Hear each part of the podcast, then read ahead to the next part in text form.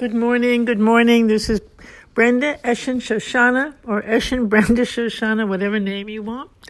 Back for another episode of Zen Wisdom for Your Everyday Life. And my everyday life, one everyday life, every day. Life goes on and on, on and on.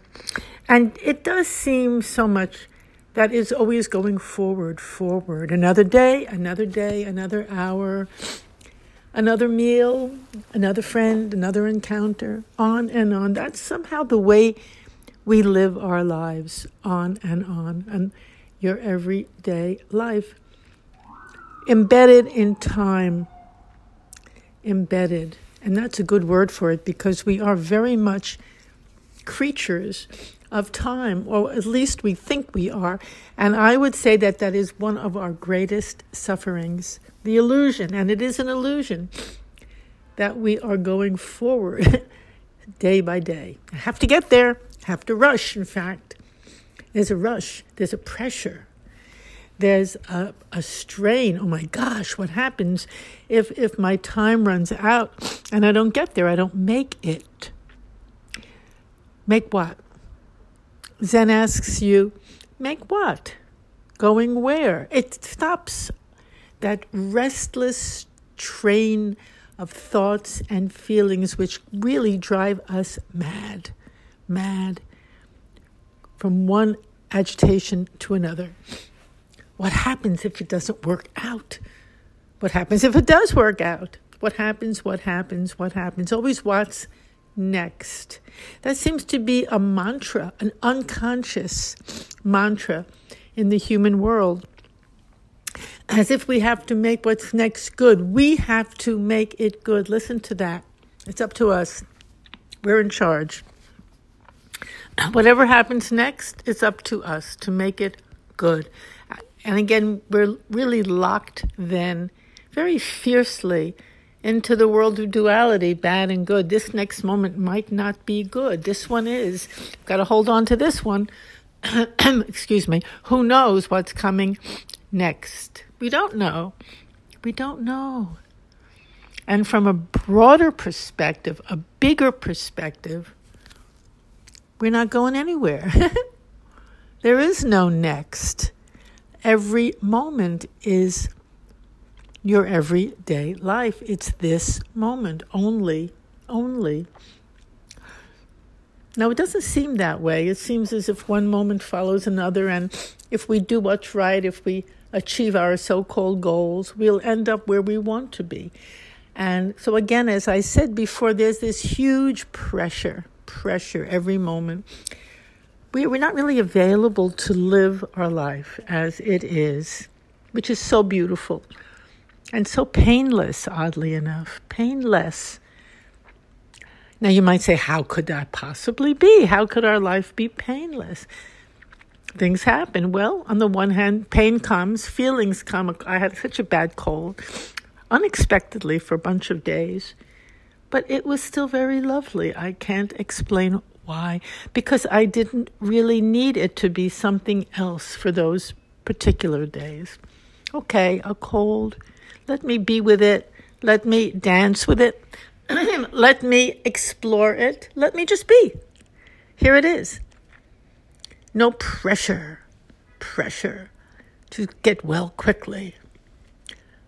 My one of my great teachers, Kyudo Roshi, he said a beautiful thing once. He said, when you're sick, just be a sick person. That's it. No problem. No problem at all. Life presents certain moments, and we are those moments. And then new moments arrive by themselves. By themselves. They're just arriving and leaving. We add next, next, next. We add what it is that has to happen down the road. Who I have to become down the road. And that creates a great deal of pressure and strain and even sorrow in our lives. So the title of our podcast for today is Go Back to the Beginning. And even the idea of a beginning, it's not quite right, but we use language. So it means stop this restless chain of moments and just be thoroughly in one moment. And every moment is actually the beginning. Now, that's a strange thought, but it's a very, if you look at it from a very large perspective, if you take off all the shackles of past, present, and future, which we put on to our lives, which we label our lives. Oh, that happened in the past. That's going to happen in the future. Take, and that's where all the fear comes, the dread comes, the refusing The refusal of life, that's where that comes from. There's another way to live. It's a very radical way, basically, but a very, very productive, oddly enough, creative and, and healing, happy way to live. And that's to take off the shackles of time. Go back to the beginning. Forget about what's next. Forget about what happened before. Just this moment right now. What is it? Where is it? Now that's a tremendously valuable koan. Where is this moment right now? We don't usually think that way. We just get swept up. Like, you know, when you're at the beach, which I love the beach so much. You're at the beach. The waves come. It's and they... Boom, it's so easy to get swept up into the waves, into the foam, into the tide. We enjoy that, actually. It's like getting swept up into the roller coasters at the amusement parks, swept up, taken away by the waves of life. It's very easy for that to happen, unfortunately. And, and I say unfortunately because although it might be enjoyable for a little while, before we know it, we're feeling, where am I? What happened? What happened? Where did I, how did I end up here? Where did I go? How did, how is this happening now? And many people feel that way. What happened? Life goes on and on. You're, maybe you're in a relationship and suddenly it's ended up some strange place. And you say, how did this happen? How did I end up here? You know, all of these phrases, they're so primal and they're so much koans. They're worth, they're really worth considering carefully. And by considering carefully, I don't mean analyzing. I don't mean beating ourselves up about. I mean just really noticing them. Watching what happens when we get pulled up and pulled away by the shore, by the time frames we put on things. We just get swept away. Now, when we go back to the beginning, when we start again, we know it, this where we are somehow, somehow. Our feet are planted on the shore. I'm in the beginning. Here I am. Here I am. And the moment comes, and we are with the moment. We're not getting pulled away or thrown away by the moment or by whatever the experience might be. Especially in this day and age, so many getting swept off their feet, swept away by fear, by anxiety, by forecasts, by dread, swept away. And actually the way to stop all of that dread is to stay rooted in the moment as it comes, moment by moment. There's a very famous Zen koan, which I really should, will talk about much more in depth in another podcast, but somehow relates very much to our talk for today. And this is the koan. Let me share it with you. I'm sure many of you have heard it. It's It's a koan that many Zen students take on throughout the centuries, really, throughout the centuries. This very simple, so supposedly or seemingly simple koan. And here it is. A student went to Joshu, who was a great, great Zen master, and questioned him. The student said, "Does a dog have Buddha nature?" Now, Buddha nature is supposedly, it says in the teachings, all beings have Buddha nature. That's one of the tenets, or me, or you could say all beings are Buddha nature, which means the nature of awakeness, compassion, exaltation. All beings are Buddha nature, have Buddha nature. That's a fundamental teaching in Zen. And so this student went to Joshu, the Zen master, and he said, does a dog have Buddha nature? And Joshu answered, moo. Moo, as my one of my teachers would put it. Moo, very deeply moo. And that means no. That's one of the meanings of moo, the, the intellectual meaning of it. And the koan is, what is moo? What is it? What is moo? Now students grapple with that sometimes for years. Actually, years are not enough. Moo gets deeper and deeper. Lifetimes, centuries, and they still are throughout the centuries. That question persists. It won't go away. What is moo? Sometimes it's thought of as nothingness. Moo, no. What is it? What is it? Now, of course, books and books and treatises have been written on this very great question. What is moo? Rather than a whole intellectual response to this questioning student, Joshu stopped his intellectual ramblings with one fierce word, moo. No. Stop it, he was saying. No. Stop it.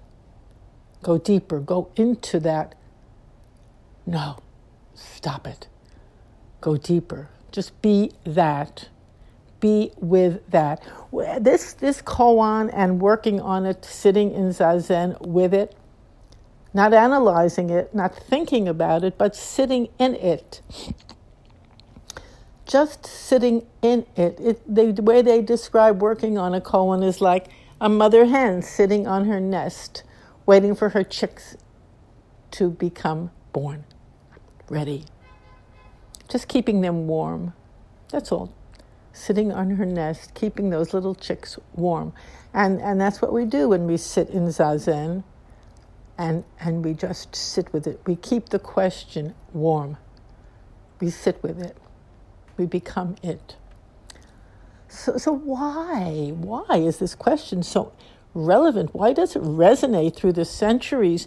And what does it have to do with The, the podcast today of go back to the beginning, to the beginning. And that's what it forces you to do, actually. Koans really have a power. They force you when you take them on. Like a red hot ball of iron, someone said. They really grab you and you grab them and they force you to somehow behave or react or be different than you were before you took them to your heart. So, what is this? What is this koan? How is it taking us back to the beginning? Well, if we're caught up in the tides, swimming around, flailing around, not know where we're being pulled to here or there, it pulls us out of the tide. That certainly does that. It pulls us, boom, right out of the ocean that we're drowning in, maybe. Maybe drowning in it. Maybe, maybe flailing around in the ocean. That koan, it will pull us right out, plant us, boom, right on the shore. It'll stop our wild flailing. We'll sit still. We'll be at the beginning. We'll be back home.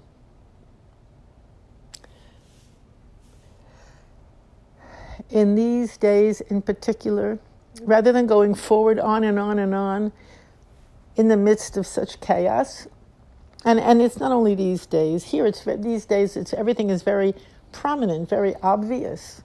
It's all come to the surface. But our life in this world is basically, whether we see it so clearly or not, it is by its very nature, can be anyway very chaotic.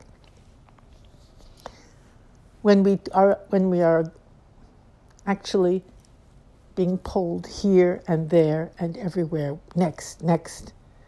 Trying to achieve this, achieve that, become this, become that. And we may even achieve it, and then two, three minutes later, five minutes later, it's all taken away. Or forget how long, whatever the time frame. So let's go back to the beginning, sit down on the shore. No. Pick up, no, no, no, I'm not taking that ride. No, no, no. No, I'm sitting in the moment that comes, one moment at a time. One breath at a time. One day, one task at a time. Mu.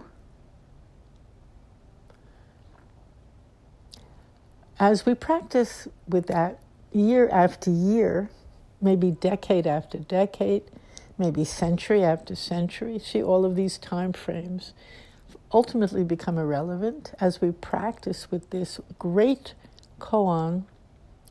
And another way to think of it is great instruction, great guidance from the ancient days, supposedly. Although once we take it up, Joshu's right here with us now. We we we join the stream of those who have grappled with it. Where is time then? Where is it gone? So I offer this to you today. I offer you this beautiful gift of Mu, and I offer you the great instruction to go back to the beginning. Way back to the beginning where some of you may never have been before. So I look, we're going to say Gasho for today, which is thank you for listening. Thank you for joining. Thank you, by the way, for your beautiful emails. And the website for today's talk and every week's talk is w w w dot zen wisdom today dot com. Thank you for being with us on this wonderful exploration. And I will see you next week. Take good care. Bye-bye.